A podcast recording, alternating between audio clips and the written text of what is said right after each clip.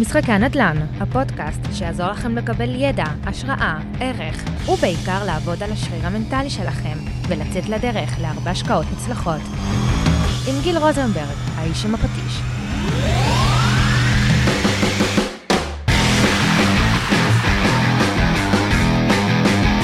ברוכים הבאים לפרק נוסף בפודקאסט שלי, משחקי הנדל"ן. חברים, איזה כיף להיות פה.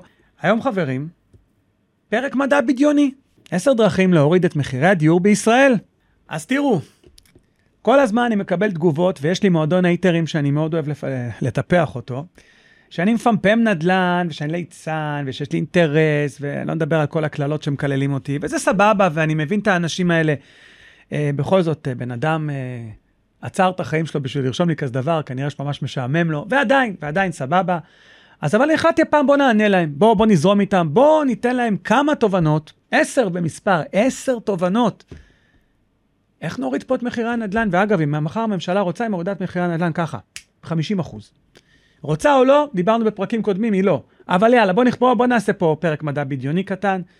אז בוא נראה מה אפשר לעשות, האם זה בכלל אפשרי, כמובן שהתשובה היא כן. האם זה יקרה בפועל?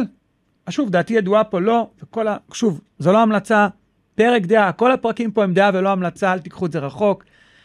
אז יאללה, הנה דעתי הצנועה, פרק מדע בדיוני, תכינו, זה יכול להיות פרק טוב במראה שחורה, אולי אני שוקל לכתוב להם תסריט לפרק, משהו כזה. איך מורידים מחירים בישראל? אז דבר ראשון, צריכים פה ממשלה יציבה. אי אפשר לומר את זה בלי לצחוק כמובן, כי כמות הבחירות שיש פה, וואלה, אני כבר לא זוכר, 4, 5, אני באמת לא זוכר, כי אני בחלק מהם גם לא הצבעתי, כי זה כבר די נמאס.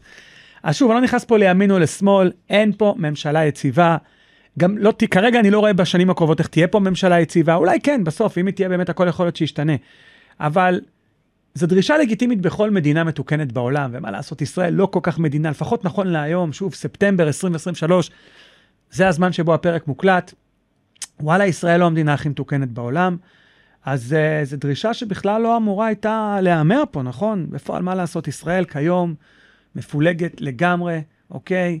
והיא בטח לא מדינה מתוקנת או נורמלית, כל שנה יש פה מערכות בחירות, אין פה באמת ממשלה יציבה, זה משפיע מאוד על החקיקה, כי אי אפשר באמת לחוקק לטווח ארוך, כי פעם חבר כנסת היה בא ומתחיל לחוקק חוק, הוא היה יודע שהוא יהיה פה 4, 8, 12 שנה, אפשר להתחיל לחוקק חוקים אמיתיים, נגיד, בנוגע לדיור, אבל לא ניתן היום לעשות את זה, כי מה שקורה שבעוד שנה, שנתיים, הוא יודע שהוא לא יהיה פה, ומישהו אחר בטעות ייקח את הקרדיט על הדבר הזה, והוא לא רוצה את זה, אז הם מעדיפים לחוקק חוקים מפגרים כאלה, וכל מיני שטויות קטנות, רק עכשיו שיהיה להם קרדיט, מה שנקרא, אוקיי? אז הם לא ישקיעו בזה יותר מדי זמן, כדי שמישהו אחר יקצור את הפירות שלו בעוד שנה, שנתיים ואפילו יותר. רוב השרים וחברי הכנסת בישראל, מה לעשות היום? מתנהלים בטיק-טוק, אמיתי. בן גביר אלוף בזה, אגב, באמת אלוף בזה. הכל אינסטנט, הם רוצים הכל עכשיו, גם ככה גם הציבור דורש, אף אחד, אין פה שום חשיבה לטווח ארוך. ושאין פה חשיבה לטווח ארוך ואין אח גדול, ככה זה נראה, אין מה לעשות, הכל כאן ועכשיו, מה הציבור יחשוב עליהם עכשיו, זה מה שמעניין אותם, כי מחר לא באמת מעניין אותם, על מנת לפתור את בעיית הדיור, ישנו צורך בחקיקה מסיבית ארוכת טווח. ללא חקיקה ארוכת טווח, כל שאר הסיבות בהם אדון בהמשך הפרק הזה, הם בכלל לא יכולות להתקיים, ומכאן המדע בדיוני. בואו נדבר קצת על הדרך השנייה, הקלה במיסוי. עכשיו, לא זוכר, לא מזמן, לפני כמה ימים היה כתוב בעיתון, לא יודע, איזה מישהו דרש, אני לא זוכר, אני לא קורא באמת קיתונים, שולחים לי כותרות מדי פעם, שיפחיתו את מס הרכישה, שזה יקר הסוחרים, לא משנה, לא יודע מה. אז כן, תרימו עכשיו גבה, כל מתנגדי הדיור וכל המחאות למיניהם, עכשיו אומרים, מה פתאום? תמסו אותם עוד. אבל דיברנו על זה בפרקים הקודמים. מה עושה מיסוי? אני לא אספוג את המיסוי שיפילו עליי. כמו שהירקן לא יספוג את המיסוי לפירות וירקות. מה לעשות? אז אני אפיל את זה. על מי? על מי שקונה מני דירה, על מי שסוחר מני דירה. לא כי אני איש רע, כי זה מה שעושים לי. מפילים גם עליי. שחברות הביטוח העלו את המחירים, מה קרה? אני ספגתי. שהיום לשיפוט שפעם עלה 15,000 עולה היום 40, אני ספגתי. עכשיו, מה זה אני ספגתי? מישהו אחר יספוג את זה. ככה זה עולה, ככה זה עובד, אין מה לעשות. אז כן, הקלה במיסוי בניגוד גמור למדיניות כיום. מס שבח גבוה, מס רכישה גבוה, פשוט תוקעים, הם פשוט תוקעים את השוק, מהווים למעשה צוואר בקבוק, אנשים לא באמת רוצים למכור, הם מפחדים שלהם מיסים, ובצדק אגב, אין מה לעשות. אני אישית מכיר הרבה מאוד אנשים שלא מוכרים או קונים דירות, כי הם לא רוצים לתת מתנה למדינה, וזה ציטוט שלהם אגב. הרבה אנשים אומרים, רגע, מה אני אקנה עכשיו דירה שנייה, למה אני אשלם מס רכישה? לא משנה זה טעות, ואני לא צריכים להסתכל על זה ככה, אבל נדון בזה בפרקים אחרים, גם יש לנו פרק על מיסוי, פרק מאוד מיוחד, אבל, ועדיין, רוב האנשים זה הראש להם. ולמרות שאני לא איתם, אני יכול להבין אותם. הורדת מיסוי ואפילו פטור ממיסוי למשך כמה שנים ישחרר דירות, ישחרר צוואר בקבוק. מצד שני אנשים ירצו לקנות, מצד אחד אנשים ירצו לקנות, מצד שני אנשים ירצו למכור. פתאום יתחיל להיות שוק, פתאום יהיה היצע, פתאום יהיה ביקוש. היצע גבוה מוריד מחירים, לא יעזור כלום. כרגע, מי שמנסה לקנות דירה בישראל שלא בהצלחה, היום ברמת גן מפורסמות אולי 12-13 דירות למחירה. כשאני התחלתי לעבוד ברמת גן ב-2010, רק בשכונת חרוזים, שזה כלום, היה 120 דירות למחירה. היום 120 דירות למחירה, לדעתי הן בכל תל אביב, רמת גן וגבעתיים, ביחד. זה המצב. תובנה שלישית, כנס על דירות, או דרך שלישית, להורדה במחיר, דרך מדע בדיונית שלישית, כנס על דירות נטושות. ממש עכשיו לא מזמן הלמ"ס, נדמה לי זה היה הלמ"ס, פרסם שיש 198,000 או כמעט 200,000 דירות ריקות בישראל, משהו כזה. כמובן כולם קפצו, מה? דירות ריקות, אבל בואו תבינו, אתם צריכים להבין משהו. הדירות הריקות האלה, הדירות הנטושות האלה, רובן יישארו נטושות. מה לעשות? כי בעלי הדירות לא רוצים באמת למכור, אל תשאלו אותי למה, אל תנסו להיכנס לראש להם, הם פשוט לא רוצים, אוקיי? דירה נטושה זה דירה שאיש לא גר בה במשך תקופת זמן ארוכה, הן עומדות ריקות, לא משלמות, לחלקן לא משלמות ארנונה, לא משלמות בכלל את המיסים. אגב, יש הרבה יותר דירות לדעתי ריקות, כי אמרתי לכם, אני בחודש האחרון, באוגוסט, גרתי בעיר ימים, והרבה דירות עומדות שם ריקות, והן משלמות כן את הארנונה וכן את התחזוקה וכן את כל המיסים, אבל בעיני הלמ"ס הן לא נחשבות ריקות, כי הן משלמות את זה. אוקיי? אז יש המון דירות נטושות, קורה מהמון סיבות.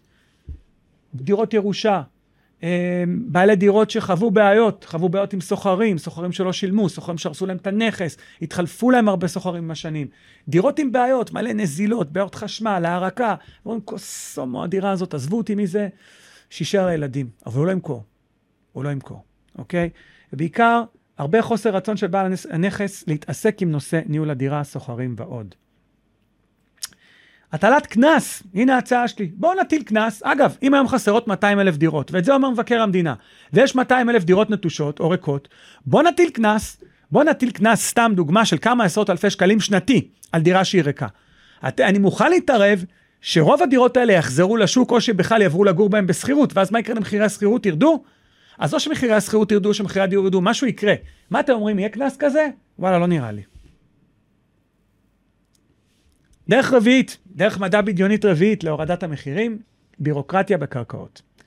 כיום יש שיטת מכרזים, קודם כל 93% מהקרקעות שייכות למדינה. מה לעשות? המדינה מוכרת אותה מדי פעם, מטפטפת, והיא מוציאה למכרזים. כמובן המדינה, מה היא רוצה, מה האינטרס שלה להרוויח כמה שיותר מהקרקע. אז כל שיטת המכרזים על קרקעות מעוותת, למעשה מאפשרת למדינה למקסם רווחים, שזה בדיוק מה שהיא רוצה. השיטה מאוד ברורה, היזם שמציע הכי הרבה זוכה. הגיוני סך הכל, זה בסדר, ככה זה עובד. השיטה הזאת מייצרת ריכוזיות ומונופולים, וזה מה שגורם לניפוח במחירי הקרקע, מה שמייקר מאוד את מחירי הדיור בהמשך. מה לעשות? שוב, עוד פעם, זאת המציאות. חקיקה פשוטה, באמת פשוטה, יכולה לשנות את המצב הזה ולהגביל את כמות הזכיות פר יזם. זאת אומרת, לא יכול להיות שיזם, נגיד, סתם דוגמה, ניקח את גינדי, זה לא בא עכשיו פה לעשות איזה לשון הרע, נניח גינדי, עזבו, גיל רוזנברג, מה זה משנה? אני עכשיו לא יכול לקנות יותר מסתם דוגמה, 10 קרקעות או כמה דונמים בשנה. שנה קלנדרית, שנת מיסוי, זה נגיד ינואר עד דצמבר, עד ה-31 לדצמבר, היום הולדת שלי אגב. דרך נוספת היא שהמדינה תקבע את המחיר, וכך למעשה תוריד את מחיר הקרקע, מה שיוזיל משמעותית את מחירי הדיור מצד אחד, אבל לגרום למדינה להרוויח פחות, אז המדינה רוצה להרוויח, דיברנו על זה באחד הפרקים הקודמים, אז אם היא רוצה להרוויח, אני לא רואה אותה עושה את זה, המדינה לא תפגע בעצמה, בואו נתחיל מזה. דרך חמישית, דרך מדע בדיונית חמישית להורדת דירות, בירוקרטיה בפרויקטים. אז תנחשו היום, כמה זמן לוקח לבנות דירה בישראל? מהרגע שיזם ראה קרקע, ואומר, אוקיי, אני רואה קרקע, אני רוצה לבדוק טאבע, אני רוצה לבדוק התכנות, בלה בלה בלה, ועד הרגע שהכל עובד מושלם, והכל הלך לו חלק, והוא מסר מפתחות לדיירים, 13.2 שנים. אתם תקלטו את המספר שנייה, 13 שנה וחודשיים, כן, 13.2. אוקיי? אגב, 10 שנים מתוך זה בירוקרטיה, שלא תבינו לא נכון. הבנייה עצמה זה עדיין 3-4 שנים, זה הסיפור. אוקיי? מה בא לקצץ את הבירוקרטיה? ככה, ב-50%. אוקיי? קודם כל המדינה תתחיל לשחרר קרקעות, אם היא תשחרר קרקעות, לא תהיה פה בעיה. התהליך מסורבל ואיטי היום, שתתחיל לשחרר קרקעות. שחרור מסיבי של קרקעות יגרום לירידה במחירי הקרקע. בשילוב עם שאר הגורמים זה יוביל מיידית, פשוט לירידה במחירי הדיור, זה הסיפור. ובנוסף, הפחתת המיסוי, מע"מ ומס רכישה, היום מס רכישה על קרקע, אם אני לא טועה, 6%, סליחה, אמא, עוד פעם. מס שבח 25%, זה המון. תורידו קצת, מה קרה? שוב, מדע בדיוני, לא יקרה. המדינה לא תעשה חרקירי, היא לא תפגע בעצמה. דרך שישית, מדע בדיוני להורדת מחירים, אני מתחיל לאהוב את הפרק הזה, בירוקרטיה ברשויות המקומיות, או, זה שיהיה לכולם בהצלחה, מה שנקרא. טוב, זה לא סוד שפרויקטים של התחדשות עירונית תקועים, איפה הם תקועים? בכל הוועדות של הרשויות המקומיות. למה הם תקועים? 1,001 התנגדויות, 1,001 דרישות, צ'קליסט מפה ועד מטולה, להיות היזם בישראל. על האיסטר שלא לדבר בכלל על כל ההחלטות האחרונות, בטח שבאזור המרכז, רמת גן, תל אביב, גבעתיים, ראשון, שהם באים ליזם ואומרים לו, אתה לא עושה עכשיו תמ"א 38-1, אתה לא מחזק לי פה, אתה לא עושה תמ"א 38-2 ומוריד לי בניין, אתה על מתחם, אתה עכשיו על מתחם, ושאנו בהצלחה לבוא עם עוד כמה יזמים עכשיו, להחתים עכשיו פה איזה 14 בניינים, כדי שלבנות עוד 3 בניינים, קיצור, שיהיה לנו בהצלחה עם הדברים האלה, אוקיי, אז יש המון ועדות, המון שלבים, המון חוקים, המון דרישות, המון התנגדויות, באמת, סיוט, אני מכיר את זה באופן אישי, אני לא יזם, אבל אני פשוט מדבר עם היזמים. להיות יזם של תמ"א בישראל היום, 2023, זה על סף הסיוט, תשחררו את זה. אבל אם משחררים את זה, זה אומר, אולי לפטר גם אנשים, נכון? כי יש כוח אדם, מה לעשות? אבל יש ג'ובים שהבטיחו, ויש כל מיני שיט כזה, ואני לא רואה את זה קורה כרגע. עוד דרך, דרך מספר 7, להוריד את המחיר, מתן תגמולים לבנייה מהירה. אגב, זה קרה. אם אני לא טועה, זה קרה. אריק שרון עשה את זה, אם אני לא טועה, בשנות ה-90. בגלל זה גם בשנות ה-90, ואחר כך מה שקרה הייתה ירידת מחירים, איפשהו מסוף שנות ה-90 עד 2007, תחילת שנות ה-2000, 2007, הייתה פה באמת ירידה במחירים, כי בנו המון. וברגע שהם קיבלו ממש, הם בנו בנייה טרומית, משהו כזה, אם אני לא טועה, ממש פלטות, בנו את הדירות, את הבניינים, ובנו פה בניינים בכמה חודשים, והם קיבלו על זה בונוסים, היזמים. למה לא לעשות את זה עוד פעם? אוקיי, קבלנים קיבלו תמריצים מהמדינה, יקבלו תמריצים, סליחה, אם הם יסיימו לבנות את הדירה מהר, תוך זמן קצר. מה זה יגרום? בדיוק מה שקרה, בסוף שנות ה-90, היצע גדול יותר, במסירת דירות חדשות, היום מוסרים 55,000 דירות חדשות בשנה, זה כלום, הביקוש הוא 70,000. אני רוצה שימסרו פה 100, עד שזה לא קורה במשך 5 שנים רצופות, אין בכלל מה לדבר פה על ירידות, אוקיי? דרך שמינית, וואו, אנחנו מתקדמים, איזה יופי. אז דרך שמינית, עוד מדע בדיוני מאוד מאוד יפה, לייצר מקומות עבודה. אז כיום, כמעט כל מקומות העבודה ואזורי התעשייה מרוכזים בגוש דן רבתי.